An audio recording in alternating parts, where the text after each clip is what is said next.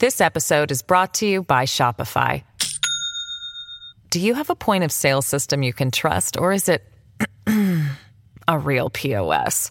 You need Shopify for retail. From accepting payments to managing inventory, Shopify POS has everything you need to sell in person. Go to shopify.com/system all lowercase to take your retail business to the next level today. That's shopify.com/system. Hello, everybody. This is Marshall Poe. I'm the editor of the New Books Network. NBN listeners like to read books and buy them. So we thought we'd tell you that right now, our friends at Princeton University Press are having a remarkable site wide sale. You can get 50% off books, including ebooks and audiobooks, with the code 50, F I F T Y, at checkout until May 31. You can save some real money on Princeton University Press books. I encourage you to go there and check it out.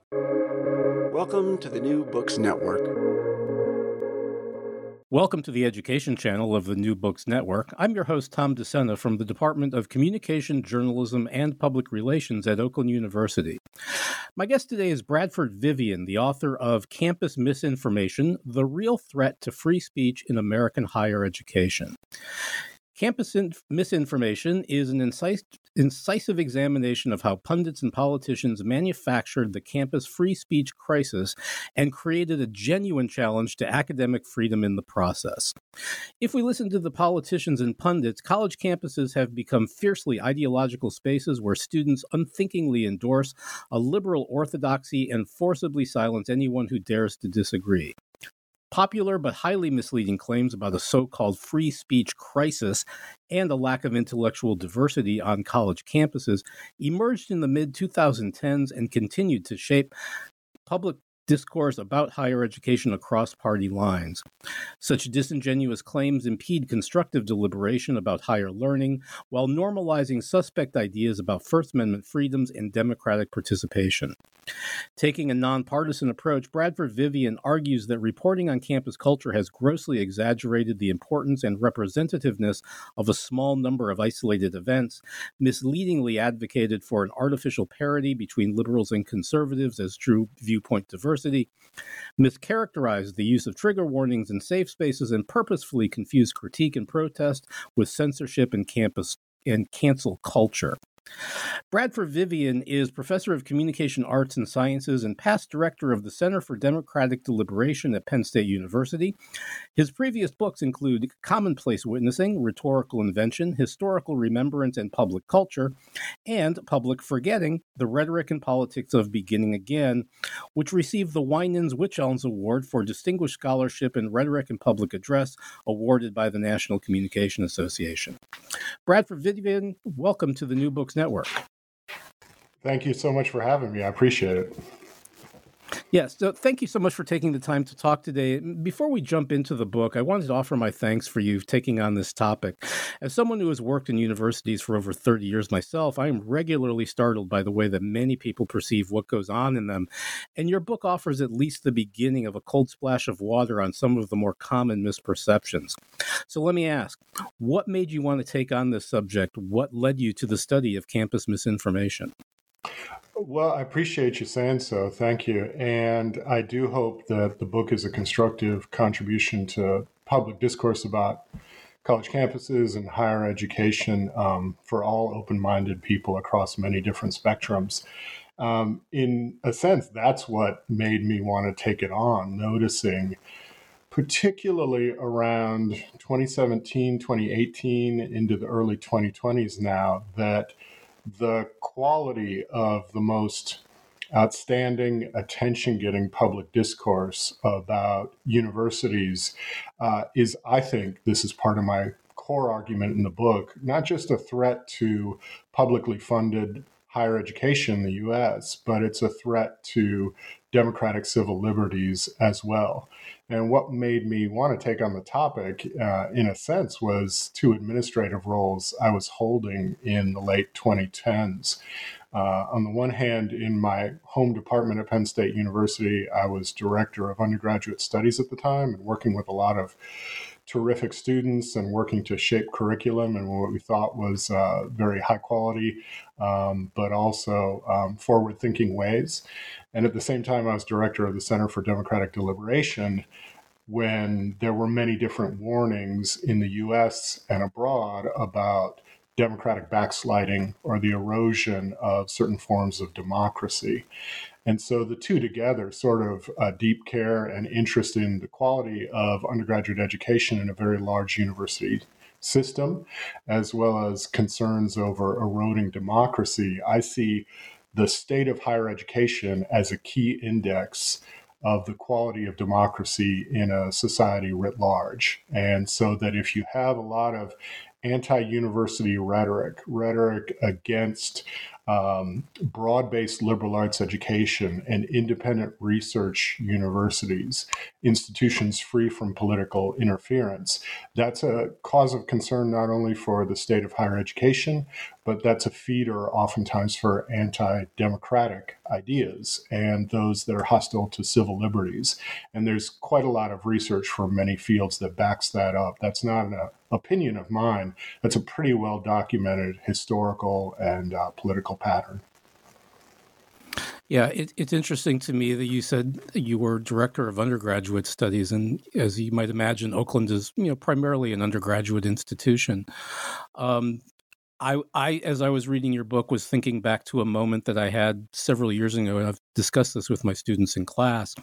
I was at a, a dinner at, uh, in Florida with my in-laws, and a neighbor stopped by and found out what I did for a living, and and you know made this comment and said, "Do you find that the young people that you are working with have a greater sense of entitlement um, than than they did, you know, 20, 30 years ago?"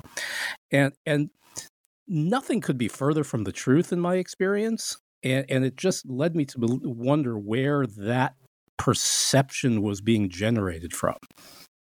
Anyway, your your book sort of begins a, a, a, to answer that question.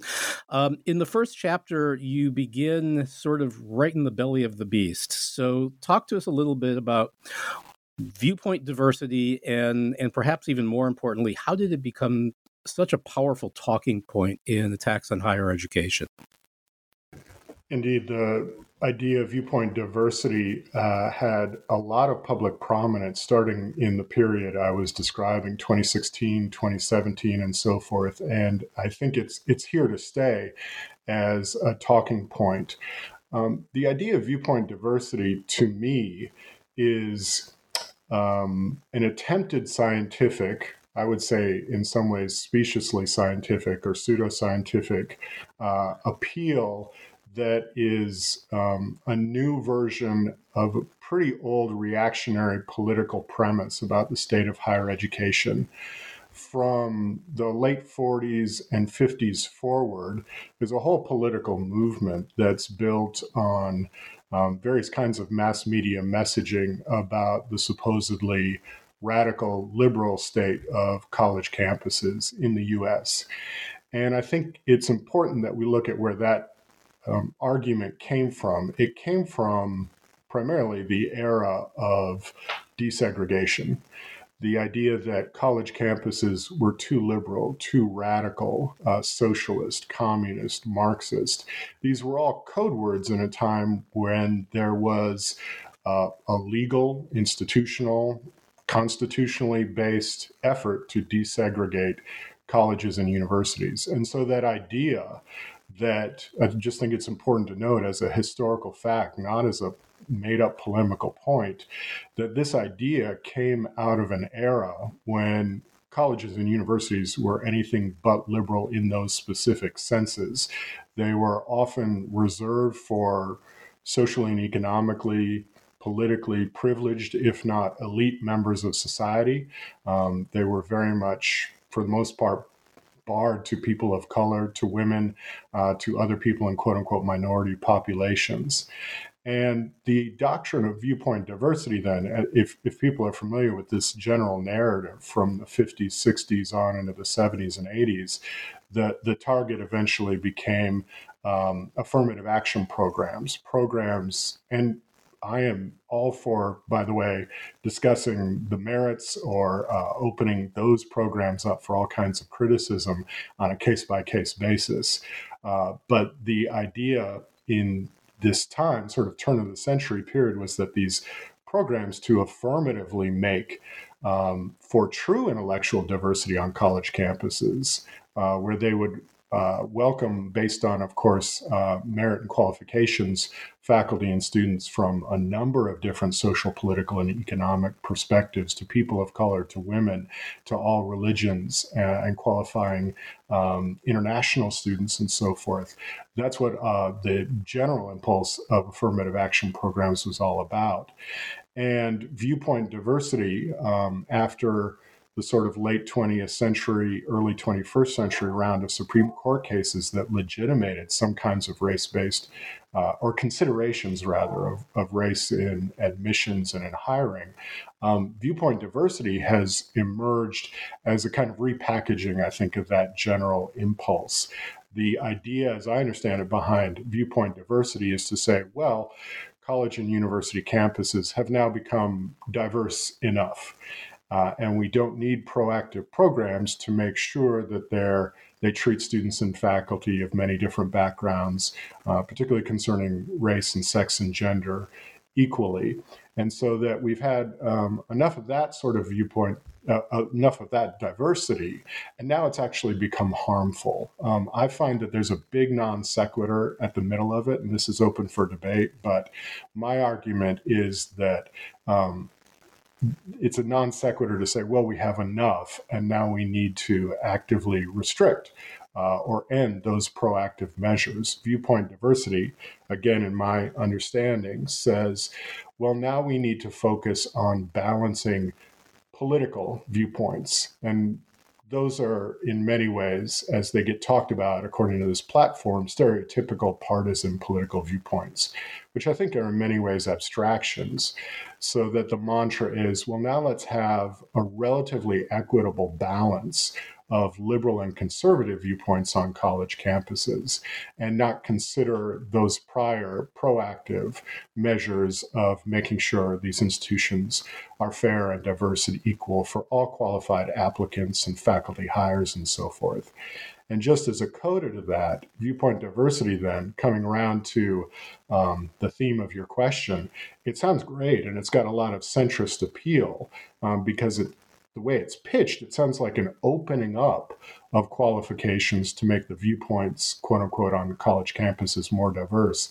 It's actually an argument for restricting or uh, consolidating or narrowing those things, no longer considering race and sex and gender and different socioeconomic backgrounds and uh, the idea of attracting certain kinds of international students and so forth. We're only going to focus on partisan political stere- stereotypes as the primary sort of qualification of what counts of diversity. That's a reflection of, I think, um, punditry, the sort of idea that equal time has to be given to conservative and liberal stereotypical viewpoints in mass media and so forth. That's the ingredients of kind of a culture war uh, mentality uh, now coming to college campuses. So, one of the more common motifs that appear in the anti higher education rhetorics that you talk about are the twin phenomena of trigger warnings and safe spaces. Uh, as a matter of fact, I think I just read the safe space idea in uh, Marjorie Taylor Greene's advocacy for a national divorce. So, where did these ideas come from, and, and how did they become such a powerful weapon um, that are being wielded by these anti higher education advocates? The tropes of safe spaces and trigger warnings are essential to the broad appeal of the viewpoint diversity movement and the even broader appeal of some extremist ideas that terrible things are now going on on college campuses. Um, in one of the early chapters of my book, I describe how crucial those ideas are. And mileage may vary depending on what kind of faculty member or student you are and what institution you're at. But just speaking for me, um, I think I can count on one hand after 20 some years of teaching at several different institutions of higher education, the number of times in any kind of informal way, let alone a formal way that somebody's brought up um, in a live conversation where I'm present, the idea of a safe space or a trigger warning. Uh, but it, there's a lot of rhetoric out there which suggests it's sort of all we talk about on college campuses and we're obsessive about it. Um, so the sort of narrative threads I try to put together is in 2014, uh, Oberlin, um, the diversity and inclusion office there proposed that trigger warnings should be on all syllabi. Uh, at that university. Trigger warnings is an adopted practice from online spaces. You might enter a website and there could be um, potentially upsetting content there. And hey, trigger warning, you might find some stuff if you have uh, post trauma kinds of issues as a internet user, you might want to avoid this and so forth. Um, trigger warnings on syllabi, some professors and so forth have adopted them. Some diversity offices might recommend them, like this one at Oberlin did. And trigger warnings are actually normally, as I understand it, I don't use them. Um, but on syllabi, they are rec- they are used to sort of signify, hey, prepare yourself for this difficult material, not to avoid it. Um, the castigation in the mass media about news that this diversity office proposed broad trigger warnings uh, was went far and wide. It showed up in all kinds of editorial pages, but also hyperpartisan online media. And this is a prime source of misinformation. If, if one understands, for better or worse, how a lot of college campuses operate, an, a particular office can propose a policy like that. But what actually happened at Oberlin is the faculty said, whoa, that's too much. We don't want that kind of mandate.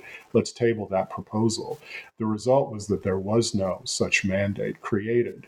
Uh, but once in the ether of hyperpartisan invective in online spaces and hyperpartisan political circles the idea that college students in general were afraid of material and that they were easily emotionally traumatically triggered by kinds of new informations and viewpoints um, new information and viewpoints that still uh, is is very present as just a general assumption. And then the idea of safe spaces, yes, it's a it's a colloquialism used to refer in particular to the fact that there are certain more vulnerable populations on large college campuses, oftentimes with young people living at home in potentially dangerous or risky situations. And so that there maybe for student affairs, it'd be nice to have an office where they can come to feel like they can talk to somebody, get confidential advice or information, um, report a crime, report a potential assault.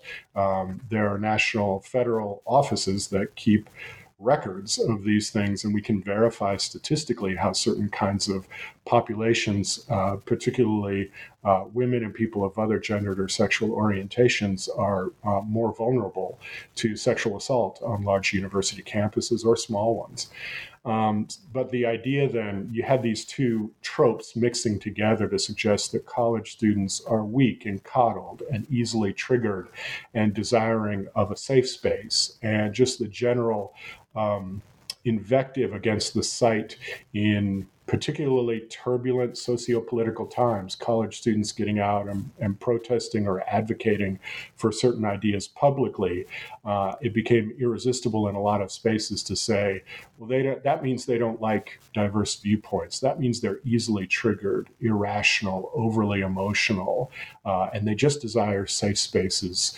Um, and I think he, students are human beings. And so there's a lot of diversity of behaviors and ideas and so forth across the human spectrum, as well as what you would find in an undergraduate college campus. Some behaviors uh, might be worth criticism and recommending to do better. Some ideas and behaviors uh, might be worth a lot of praise, but we need to examine them on a case by case basis and not essentially scapegoat and stereotype and just use a bunch of derisive negative terms, wrapping all college students into this kind of manufactured idea of the ills and, and, vices and flaws generation wide that all university students allegedly share.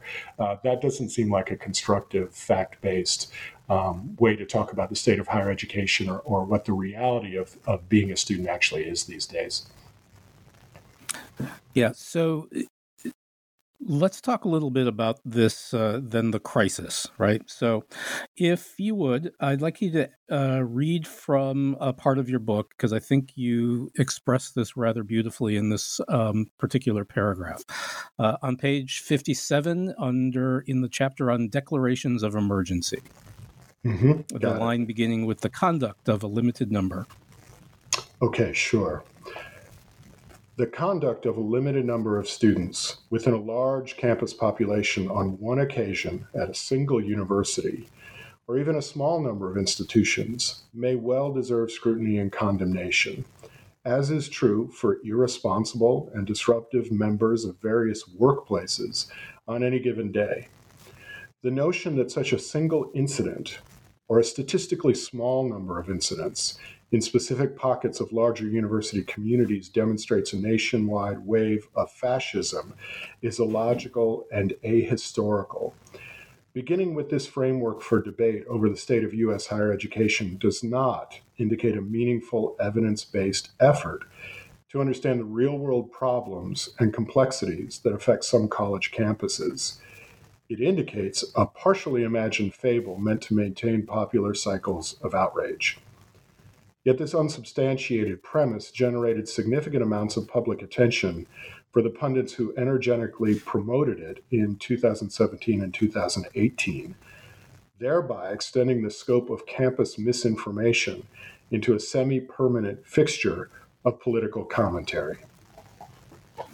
So, remind our listeners what we're what we're talking about here the the handful of, of isolated incidents that uh, garnered such an outsized reaction.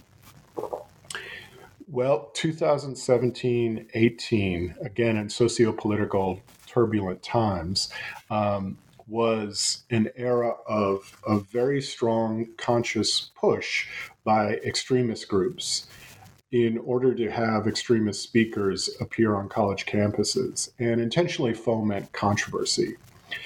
So, two things can be true at once in these cases, according to, again, on a case by case basis, university policy, according to state and federal law.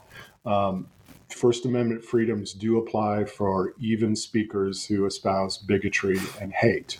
Uh, but broad justifications for free speech, um, however, can be fundamentally disingenuous. And these um, efforts, very consciously, to try and get extremist speakers on campus, I would say were not genuine defenses of First Amendment rights because the content of the speech in these cases was by and large about describing certain human beings as unequal, as some subhuman, as creating theatrical spaces to generate online content uh, where people were being derided again for being easily triggered and desiring safe spaces and demeaned. And so you have speakers who are invoking the cause of free speech in order to try and expand their public visibility to restrict the basic First Amendment rights political organization, academic freedom of thousands of university students and faculty. These were consciously designed um, events in order to manufacture incendiary content and take up a lot of oxygen and make universities look like chaotic, wild, contentious spaces. So, all of this was invoking the broad idea of free speech in order to actually create pretexts or justifications for tighter state control over college campuses, for stronger restrictions on academic freedom and First Amendment expression for many different groups on college campuses. Um, um, yeah. Well, and so at this time, you had a lot of, uh, again, centrist people who would describe themselves as centrist with these concerns over quote unquote viewpoint diversity who, in some ways, were espousing sympathy with some of these extremist speakers on college campuses. The idea had taken root at this time that uh, undergraduate students were mostly very triggered and uh, desiring of safe spaces and didn't want to hear outside speakers. It's important to remember in this context that all kinds of social and political groups advocate publicly and use their free speech even to protest on college campuses that is evidence of free speech. That is evidence of engagement. Um, that's not a, a, rejection of other speech. When done in a nonviolent manner, people can vigorously advocate for whatever ideas they want and engage in protest, and it's called counter speech. Um, and so that's a sign of democracy at work. But this idea had taken root that because students were protesting extremist speakers on their campuses who were intentionally trying to foment discord uh, violence in some cases, that they were hostile to free speech. And so you had a lot of very selective reporting about these incidents. And two things I would point out. One is that in the majority of cases, for example, there's a famous incident at Berkeley that gets talked about as if students and faculty at Berkeley rioted when an extremist speaker came. A lot of these situations have been orchestrated so that there's a fair bit of online activity before among extremist groups. And so they intentionally target college campuses where a countering extremist group from outside the university is likely to show up or where they can likely antagonize people into some sort of physical response and so forth. So um, First Amendment rights apply broadly to everybody, but I also don't think we have to just assume that those sorts of individuals uh, have um, a robust understanding of First Amendment freedoms or desire to protect them broadly for all people.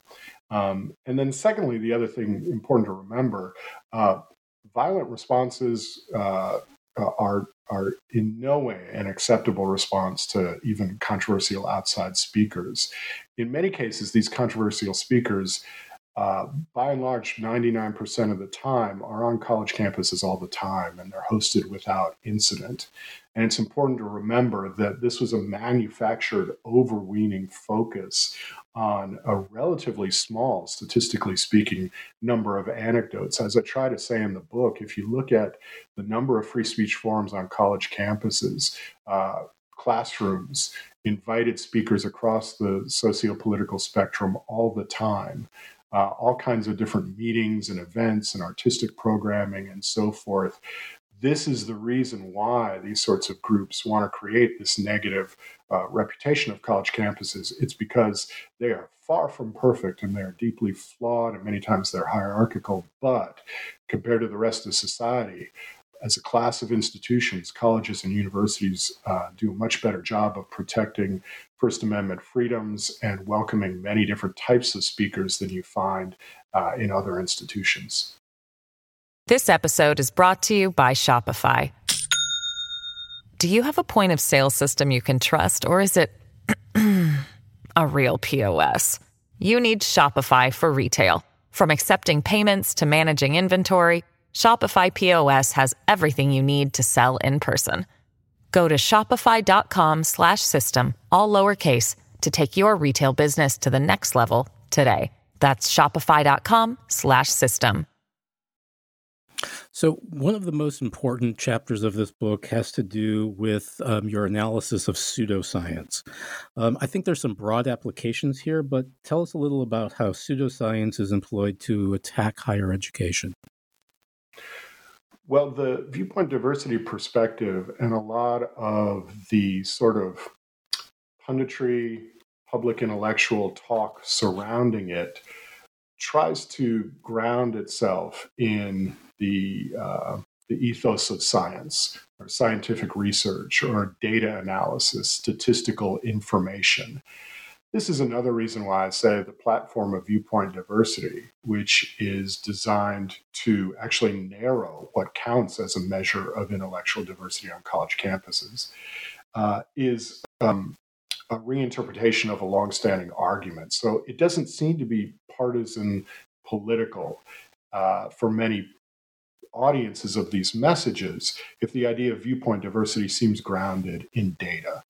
So there's a lot of reliance then on opinion polls and social scientific survey research and other forms of statistical information to sort of costume this idea that it's actually very much about advocating explicitly for a stereotypically partisan political viewpoint to say we need more of this to create uh, what I describe as an artificial balance.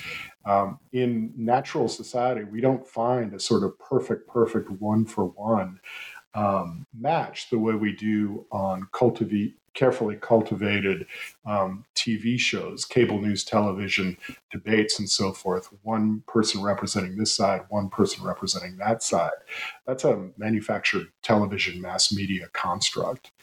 And so the idea of, of science then comes in to say, well, we're not sort of consciously advocating for this viewpoint over this other one, because that would actually seem to be a form of favoritism itself. Um, but we're just appealing to science. And so um, a lot of these surveys I point out, uh, and this is not very exotic academic research. I'm traditionally a humanities person, but I try to give myself a very good um, background, um, functional background in the basics of survey research and you know stati- the language of statistical analysis. These survey questions are often written in order to create um, the kinds of answers that they desire. There are various techniques. Uh, and I try to cover some of those to sort of say, look at the language of these surveys and then look at how they're reported so that there can be problems with the surveys themselves where the wording of questions is sort of designed to essentially get you something like the results you want. And then there's the after the fact reporting, where, for example, you might have surveys that, in many of the examples I analyze, on the one hand, they might just be a relative handful of students that are surveyed, and you get maybe just a little bit of a, a, nudge over that 50% line in terms of the result. And then next thing you know, it gets picked up in the headline in the Washington Post and the New York Times in an op ed column is all college students are hostile to. You can't scientifically go from that individual survey of a small sample to that sort of broad pronouncement about all college students. And in many cases, some of these surveys, they are open source online, and you can't even verify if actually college students are taking them. So these are sort of uh, explicit examples and some of the leading ones of what I describe as kind of pseudoscience or scientifically suspect sort of arguments. Um, the last thing I'll mention too is, and this connects to your earlier question, it's become very popular to um, have online databases of speakers allegedly shut down, uh, quote unquote, canceled on college campuses or disinvited and so forth. Uh, those are not scientific uh, exercises in data collection and analysis. They're collections, oftentimes, of anecdotes from student newspapers or second, third hand reporting, online videos and reports and things of that nature. So um, taken out of context, it might look like you can draw some sort of statistical pattern, this uptick in disinvitations and so forth. Um, but it's really very random. And what happens is, if just looking on the, at those databases online, um, context drops out, and one is one can easily forget that different offices and institutions and so forth routinely invite and then disinvite and then rearrange schedules sort of all the time. So all this information is lumped in. It's not very uh, neat categorization, and it's irresponsible from a scientific empirical perspective to try and make broad pronouncements about the um, psychology of faculty and students at nearly 5,000 institutions of higher learning in the US. So, a related idea, and you, you brought up the idea of an anecdote already, is uh, the misuse of anecdotes in um, reporting on higher education. So, tell us a little bit about mobs and shutdowns and, and how anecdotes related to these things shape our perceptions about university life. Absolutely. So, one thing to say is to, at the outset, be very candid, and I, I say so in this book. There are some truly reprehensible incidents that take place on college campuses. Um, and some of the anecdotes uh, do reflect cases where there's legitimate cause for concern uh, about some students' behavior. Um, moreover, in terms of a historical perspective, in turbulent socio-political times, times of very heightened division, college campuses, uh, public universities are no different from the rest of society. So there's a pattern where this happens in the 20s and 30s, uh, and then again in the 60s. Um, sometimes there are very unfortunate incidents that take place, but there are very unfortunate incidents that take place in heightened uh, times of conflict in the public square uh, uh, around the country in all parts of society. And if we want to appeal to firm statistics, my understanding is that there are statistics that show um, that actually, by and large, colleges and universities are pretty um, safe, well guarded spaces in, in effect. Um, so the kinds of anecdotes that got circulated, however, were consciously designed to be part of a relatively short, statistically tiny list. Uh, names like Middlebury, Berkeley, and so forth. And this reflects uh, a predominant feature of campus misinformation that I try and address in the book, which is the very online nature of it. Um, this is a, f- a kind of platform where it's very easily to make certain tales about what happened at this college campus or that one go viral, where that becomes the story. And in these cases, we might be talking about very short snippets of video, um, second and third hand reports of this person did that, or this faculty member said this, and so forth. And then you play a telephone game where that becomes something that maybe even people didn't weren't even aware of on that college campus was not a particularly worrisome incident. But it seems to be the only reality that people um, um, in online spaces understand about college campuses and then gets picked up as happened in kind of the late 2010s uh, early 2000s in say new york times op-ed pages where they're continually you can look at these columns and they're always referring to a statistically tiny and now quite dated uh, number of incidents um, to say that these all of this means that uh, undergraduate students are pathologically coddled as a generation. All faculty share particular sorts of views. All faculty are radical in these ways. Um, and again, I think it's we should always be um, honest and ready to criticize events that take place on college campuses that are against the mission of the university, that um, are either intentionally sowing conflict or just responding to conflict in a way that escalates things. Um, all those actors should always be uh, criticized and held to account.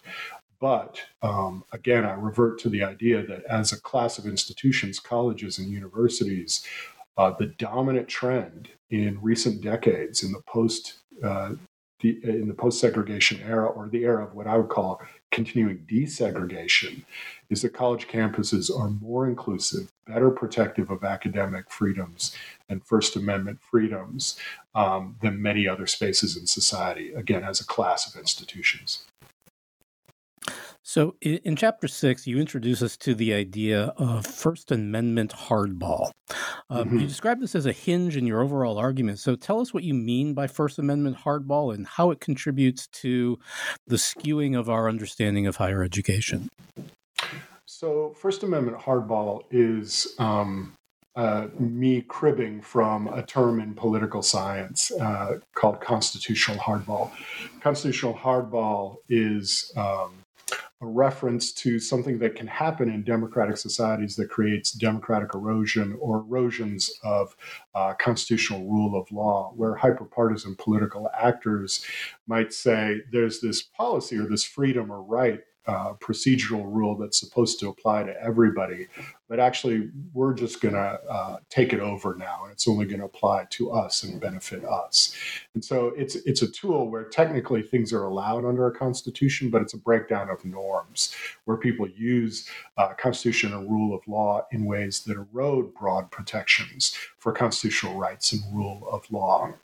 And so the extremist groups I've referred to have been very consciously um, mainlining specious ideas about First Amendment freedoms. This is why it's important to distinguish whether somebody's referring to First Amendment rights and liberties or whether they're sort of just broadly invoking, well, free speech means what I can do. I can do what I want and say what, whatever I want to say.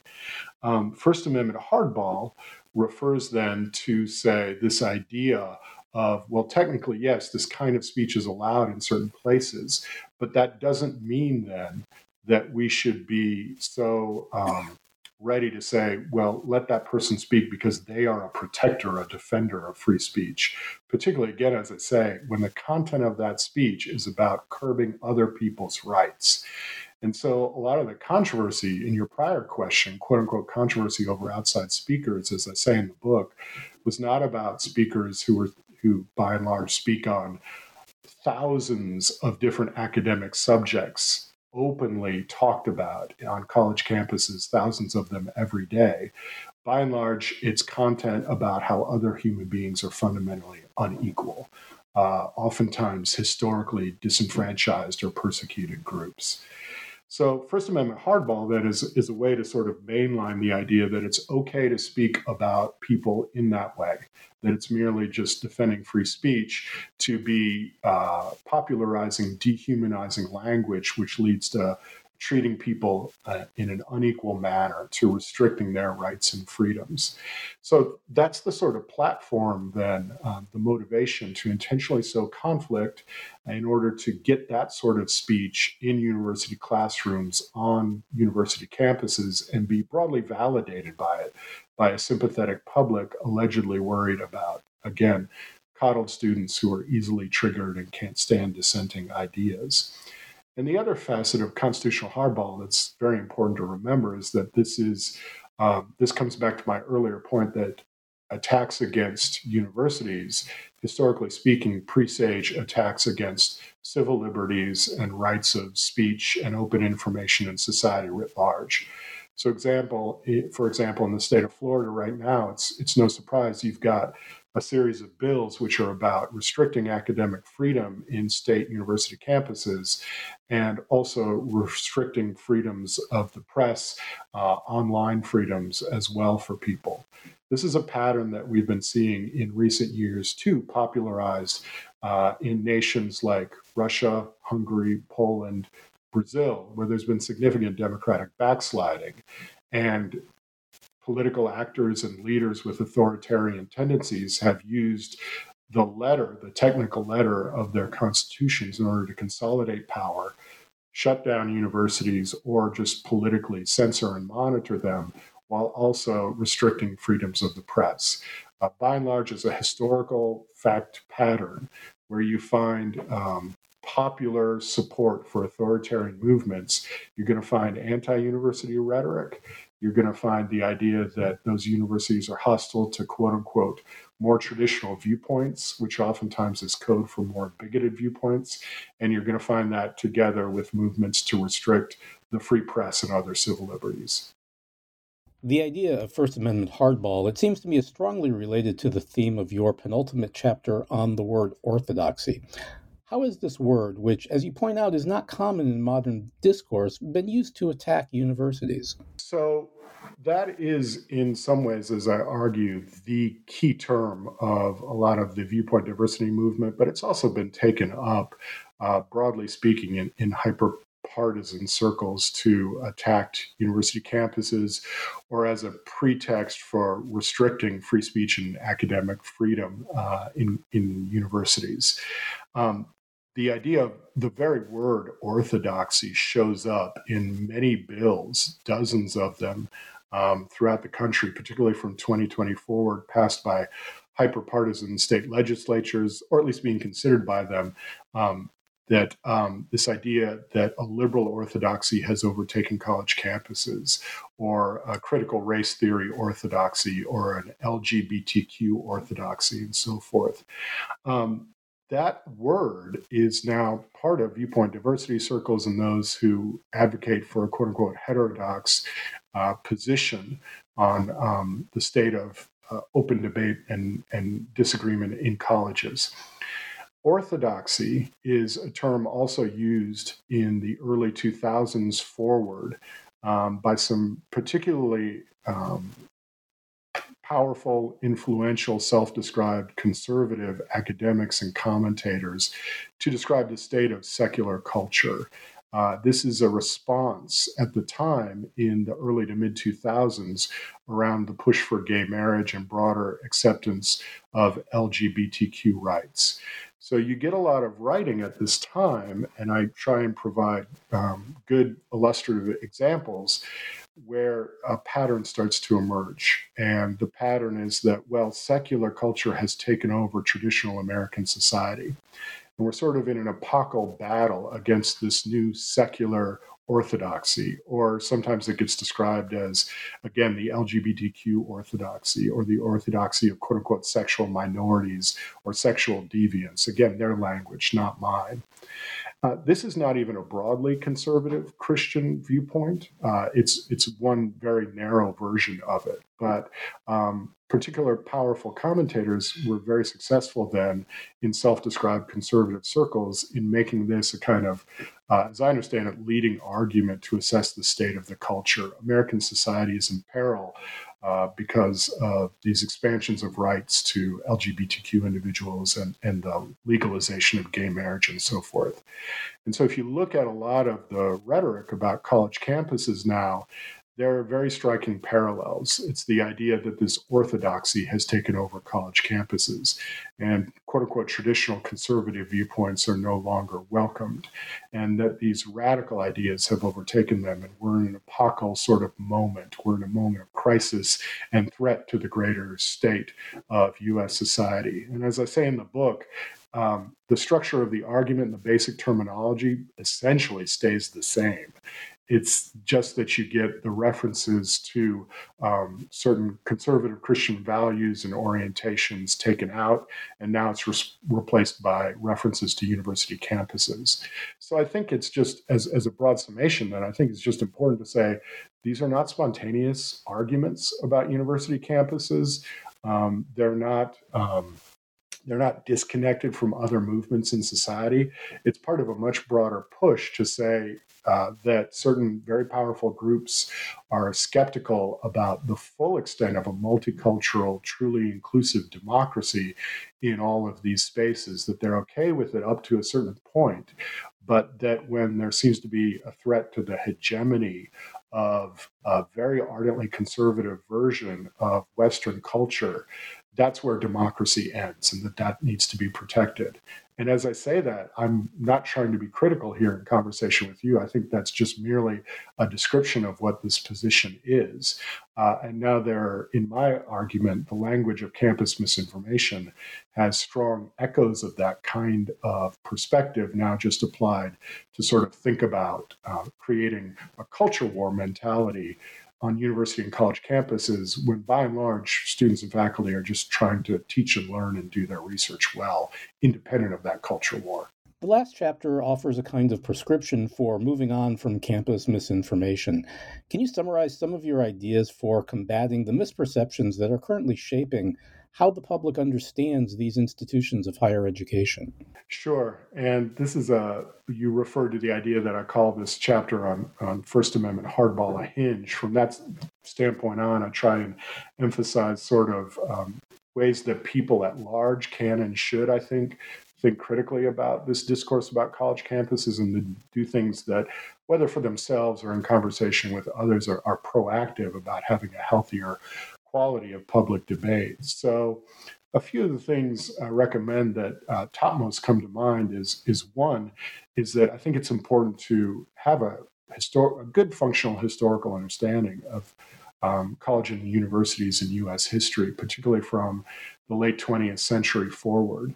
Um, the idea that colleges and universities are restrictive of all kinds of social and political viewpoints now um, that kind of ignores the broader context here in the era of desegregation forward, which is, I think, again, continuing work, where the dominant trend is that colleges and universities have become more inclusive of many different kinds of free speech, more supportive of many kinds of uh, academic freedom by law.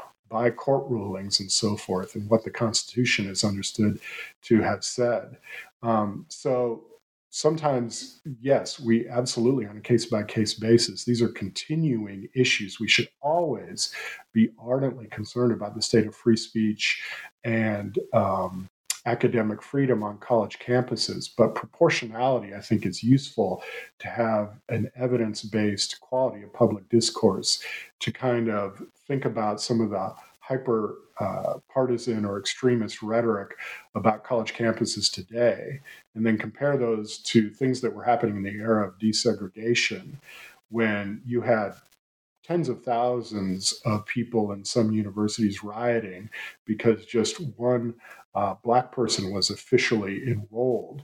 Think about kind of the difference there and the proportionality issues with proportionality of some of these claims. Um, and so I try and advocate let, us think about these institutions in from a historical perspective and use that as an important resource. And then also, uh, I say let's kind of have an evidence based perspective from multiple kinds of empirical resources.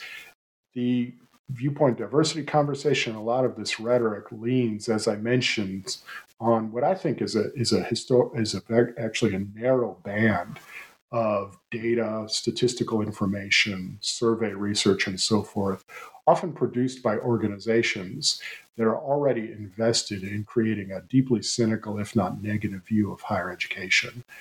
And I think something that should be elevated in the public conversation is that hundreds, thousands of faculty and students routinely every day are doing things proactively in different committees, student organizations, faculty organizations to protect the state of open climates, free exchange of information, ideas, and arguments uh, in universities. And so those voices should be considered equally meritorious, uh, equally sources of valuable information to say, survey research based on just a few dozen students online and some um, sort of methodology that has a lot of holes in it and so forth. We need to have public debate based on all those different perspectives. And then, third, is that I think it's really unfortunate the ways in which students are stereotyped in these discourses and kind of written off. Um, that doesn't seem like it's a good thing for raising a generation of kind of new citizens and leaders to take important positions of responsibility. And in fact, one message I try and close off uh, the book with is that undergraduate students are taking tremendous responsibility for themselves, for their education, and for other parts of society. If we look at the actual statistics, uh, student populations now include huge numbers of people who are already working, contributing to the economy, while trying to sustain a heavy academic load. Sometimes they're working two or three kinds of jobs. A lot of them are heavy labor. Um, sometimes they're uh, students returning after being in the workplace for a while to come back and get additional degrees. Many of those students are paying their way. They're burdened by enormously high student debt, unfairly high student debt. Uh, they're caring for families and so forth. Uh, and even many of them while suffering from health issues, from food and economic insecurity. Uh, on my campus, I know on a lot of other campuses, we literally have food pantries uh, for certain kinds of students or members of the community.